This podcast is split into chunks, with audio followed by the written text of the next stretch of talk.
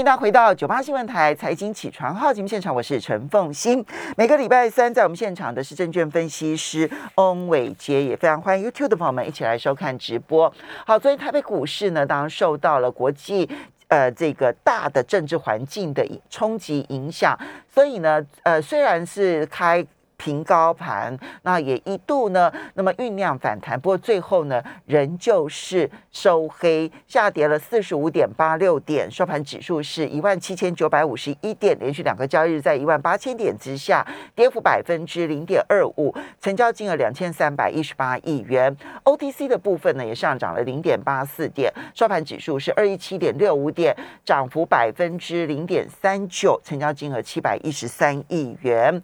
好，那请教一下伟杰。当然，台北股市连续两个交易日在一万八千点之下，原本是让人悲观的哈。但是呢，在昨天下午传出来，俄罗斯呢其实部分的从乌克兰的边境撤军，哇，这个消息激励了欧洲股市，尤其是美国股市，尤其是费城半导体大涨。那么台股的这一个。呃，台指期夜盘呢也大涨了两百二十八点，今天有机会开高，而且可能会开很高，嗯，要如何看待？好，方迎早，大家早好。我想，其实在这个台北股市的表现上面，我想其实它到底怎么反弹呢？我认为。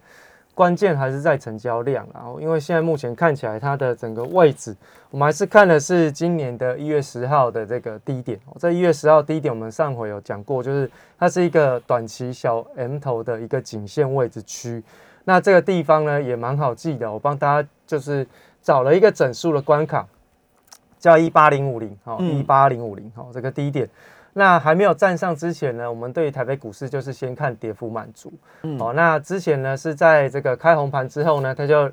把它攻过去站上去，就在上个礼拜我们来节目之后，它连续两天就把它站上去。嗯，那站上去之后呢，其实。呃，当时我们有特别提到，成交量一定要放大到至少三千三百亿到三千五百亿，好，那这样子颈线呢才能够站得稳。那可是呢，在往上攻击的同时，虽然是动用到了台积电跟联发科，但是它没有办法能够发动整个电子股的全面性上涨，反而只有落在全指股的一个攻击。哦，那所以，诶，大家看到在全指股攻击的时候，竟然台北股市的成交量是萎缩的，好，所以就不到三千亿嘛，那因此。掉下来，我就觉得它还蛮正常。如果我就完全撇开掉这个国际性的一些相关的政治因素去做观察，基本上站应该也不会站太稳。哦，那只是刚好有这个利空来进行一个测试。那往下掉到颈线以下，那今天当然大家一定会觉得站上还蛮正常，没有错哈，站上蛮正常。换言之，你要反过来想，如果他没站上就是不正常哦。嗯嗯。如果他没站上就是不正常哦。所以其实大家有时候在这个观察盘势的时候。要提醒自己的一个重点，就是在于你要反向去做思考，就是说，正常来讲，它一定会站上，而且站上的机会高达九成。那如果没站上，那对于台北股市是不是就代表说，哎，其实有人在偷卖啊，或者是筹码有松动，甚至外资的看法变成是在逢高空？哎，这个就变成是一个比较重要的观察指标哈。所以，其实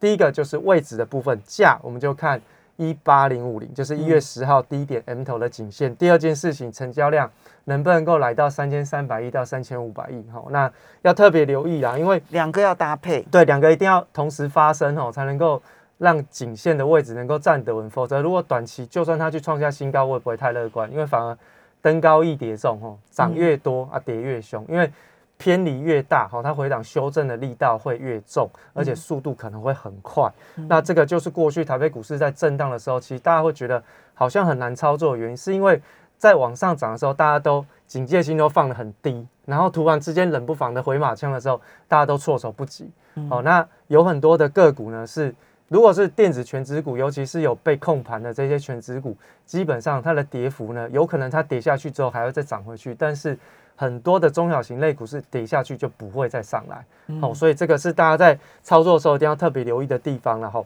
那你现在目前的扣底值来说，月线大概是扣底在一八二零一万八千两百点，往上要去扣底一万八千五百点当中，季线呢是一万七千四百点往上去挑战，啊，应应该是往上去扣底一万七千五百点。那未来这两个礼拜哈，简单来说，只要大盘的指数守稳在一万八千点以上。基本上季线都还是会翻阳，嗯，就未来这两个礼拜哦，哈，那也就是说，这时间点很重要。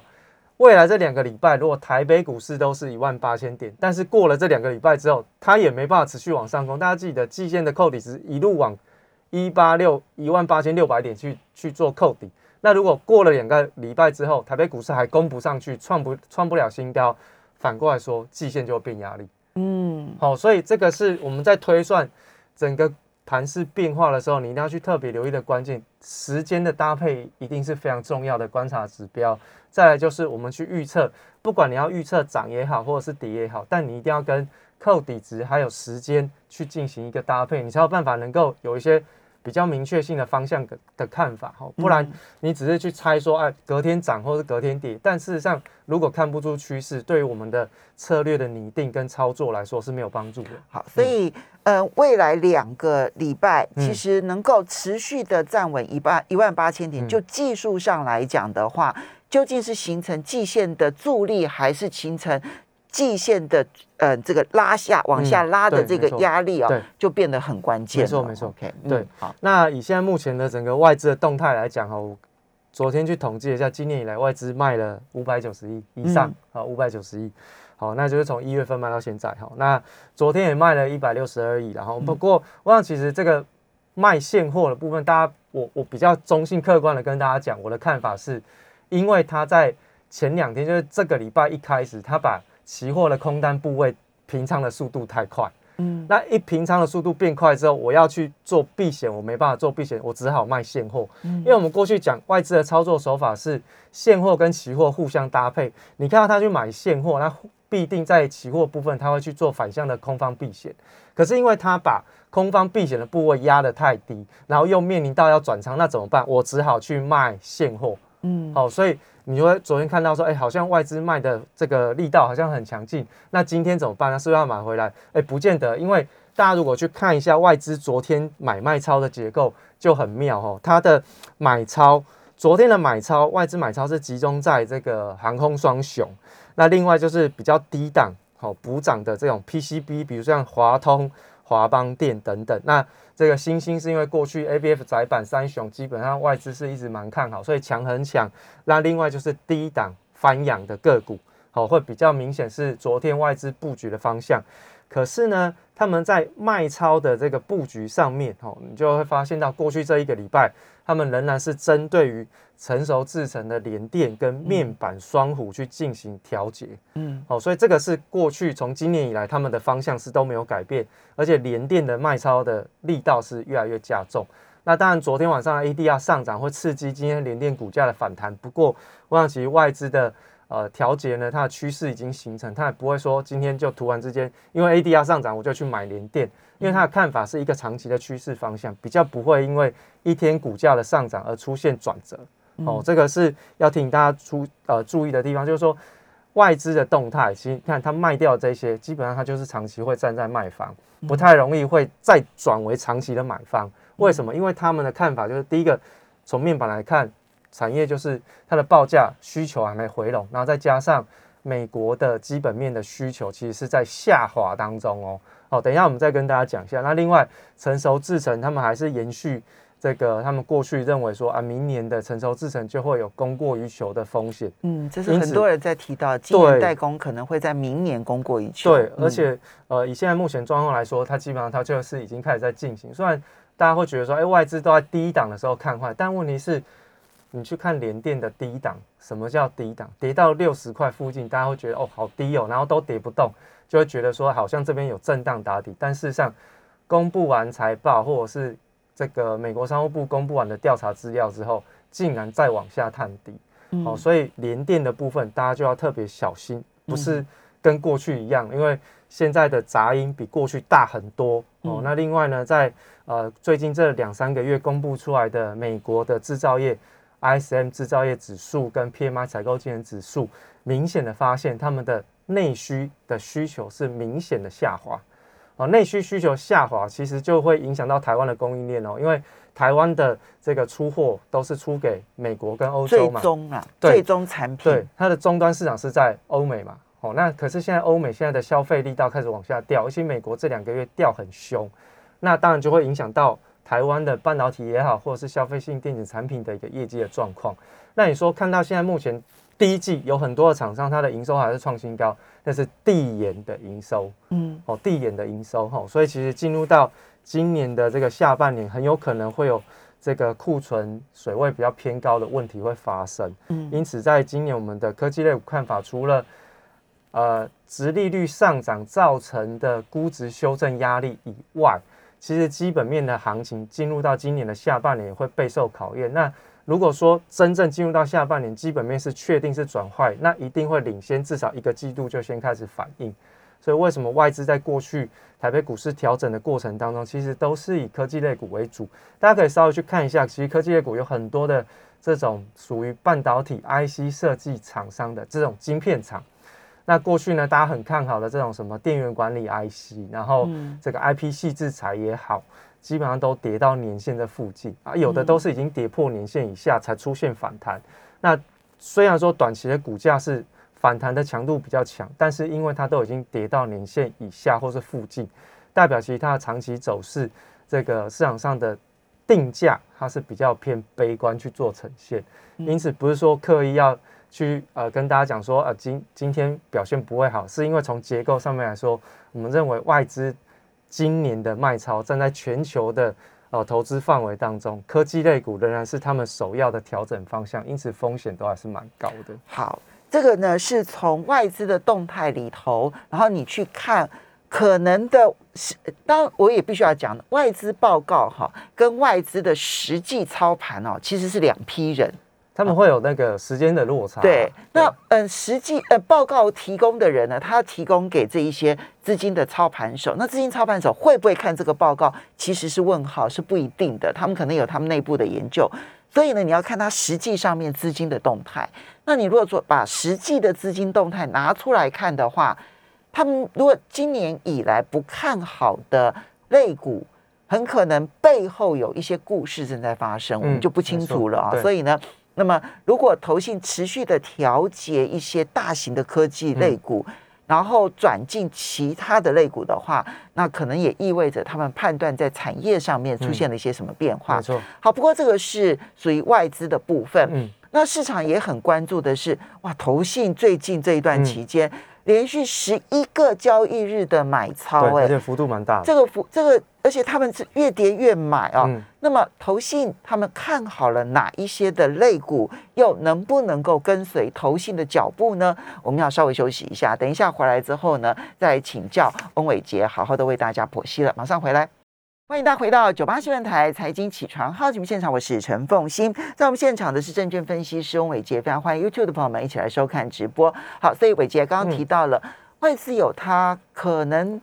嗯从美国的消费市场而看到的一些警讯，其实我们在看外资的买卖操的时候，也要有所警惕。嗯，没错。但是投信啊的押宝现在看起来越来越积极，又要怎么去看投信的布局呢？好，我我们就直接看投信最近这十天到底在布局什么了。基本上就三个领域，第一个是航空类股，啊，第二个是金控，哦，金控哦，不是寿险，是金控。然后第三个类别呢，就是这个电子代工五哥，哦，就是电子代工业的这些厂商。那包含像是航空业，他们会集中在长龙航，哦，等一下我跟大家讲为什么。那另外呢，就是代工的部分是红海、英业达跟人保。哦，然后另外金控的部分是开发金、中信金跟永丰金。哦，那这个是目前最近这十天投信还蛮积极布局的这三个领域区块方向。哦，那让其实比较没有什么疑虑的，应该就是外资跟投信同步买超的是在航空双雄了。好，那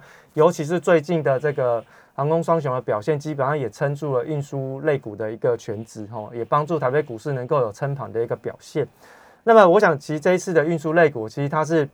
利多是不太一样哈，大家要分清楚吼。那这个其中所谓的利多不太一样，是跟什么不一样？对，就是现在市场上大家都觉得说哈，运输业就跟过去一样嘛，就是这个运价上涨啊，然后就会带动它的获利啊。然后一月份公布出来，好像这个货运的表现状况、获利状况都还不错。但事实上呢，从今年之后会有一点点分歧哈。那过去航空双雄其实外资都站在卖方，那最近呢，因为传出了一个消息，就是这个国境要解封这件事情，哈，这个呃让整个航空双雄的这个买盘哦有加温的一个现象，但是航空双雄里面还是要有分别的哈。嗯，华航我个人认为它是货运的利多比较偏多。哦，长龙航是国境解封客运的利多哦所导致的一个结果。那么长龙航的部分呢，在最近这一个礼拜，你可以去看外资的买超，它从过去的华航转到长龙航，而且呢，长隆航的买超的部位是华航的一倍哦，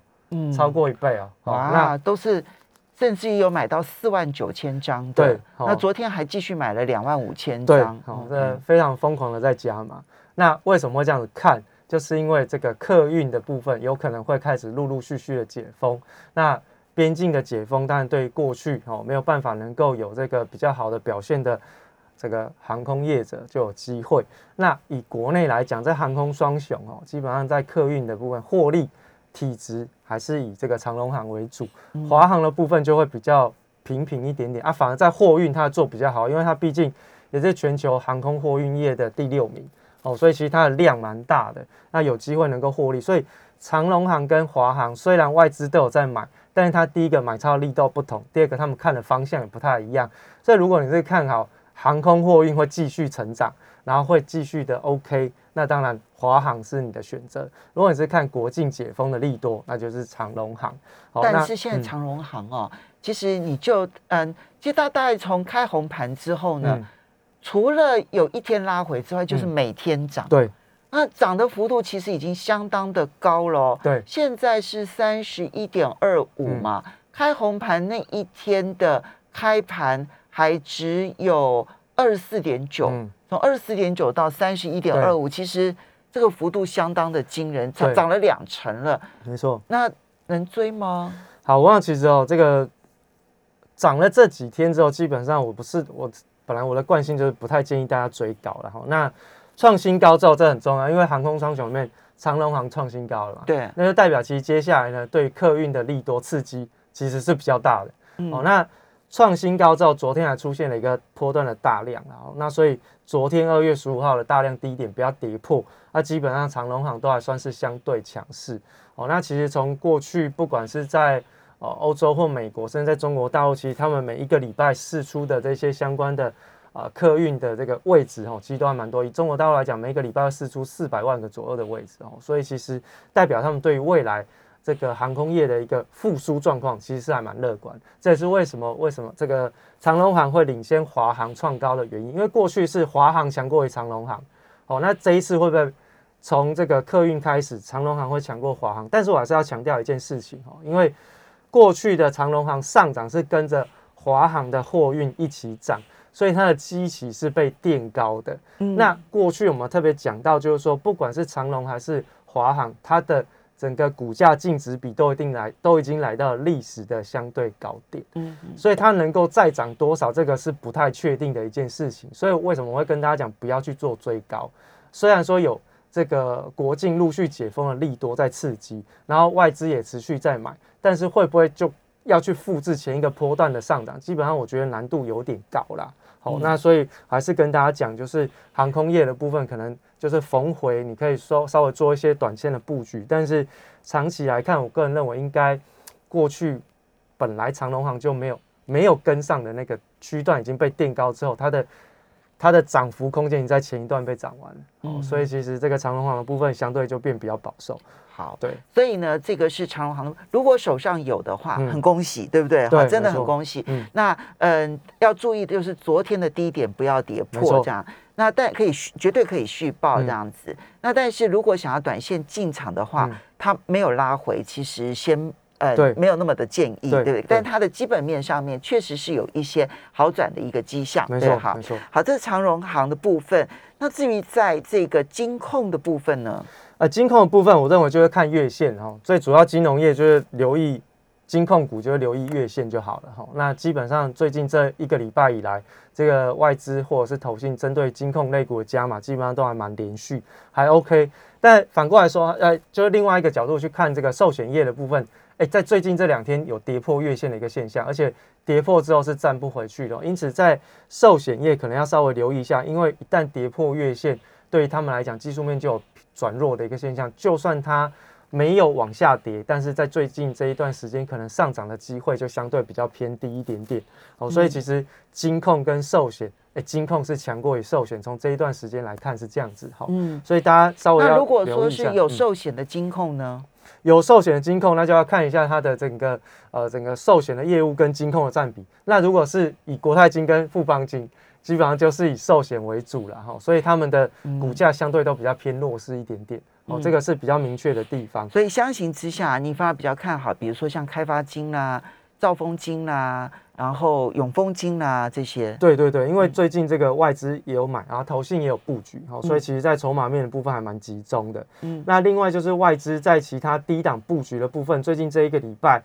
华通啊、南亚科跟华邦电基本上它都有去进行布局。那华通的部分，它今年以来就站在买方，然后。呃，最近华通的股价是平台整理突破，那十一月十九号这个大量低点，只要能够守得稳，那基本上它换手成功是 OK 的。所以华通最近在筹码面的推升之下，它有低档转阳的一个现象，就是低档转强的现象。哦，所以其实这个是外资比较偏向于布局的地方。另外，这个记忆体的部分，南亚科二月份开始外资明显的站在买方，那看的支撑就看最近这五天的低点不要跌破 OK 的。华邦电是十二月三十号大量低点支撑，如果没跌破之前都还算可以。另外还有一还有一家公司要提醒大家注意，就是大力光。哦，大力光它又回到了底部区。那最重要的筹码的关键是在港商野村。那港商野村呢，其实在我们农历年过年之前有卖掉一些部位，但是它农呃农历年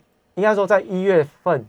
左右，一月中下旬它要卖掉一些部位。在我们的农历年之前，它要把卖掉部位又买回来，所以其实哈，大力光来到低档这地方，只要它没有再跌破低点啊，基本上利空测试低点的情况当中了，我觉得大力光它是长期价值投资的一个好的位置区然后，所以大力光可能也是还可以留意的地方。你觉得长期的，长期长期，因为它真的太便宜了。好，你现在目前它的股 EPS 获利状况来说，它的股价算是便宜的。嗯，对，所以其实，在电子股的部分，也不是说完全没有机会。跟着筹码走，或者是跟着它的价值的方向去去留意，大概都会有一些标的出现。那在投信的部分，你刚好特别提到说它有加码电子五哥，那这部分呢？呃，这部分我想其实虽然说他们有加码了，但是最近他们的股价都还算是相对比较偏弱，所以这个投信的部分有加码，但我不晓得他们看的是什么题材，但至少电子代工五哥，我们从今年一开始以来就跟大家讲，这个叫墨西哥概念股，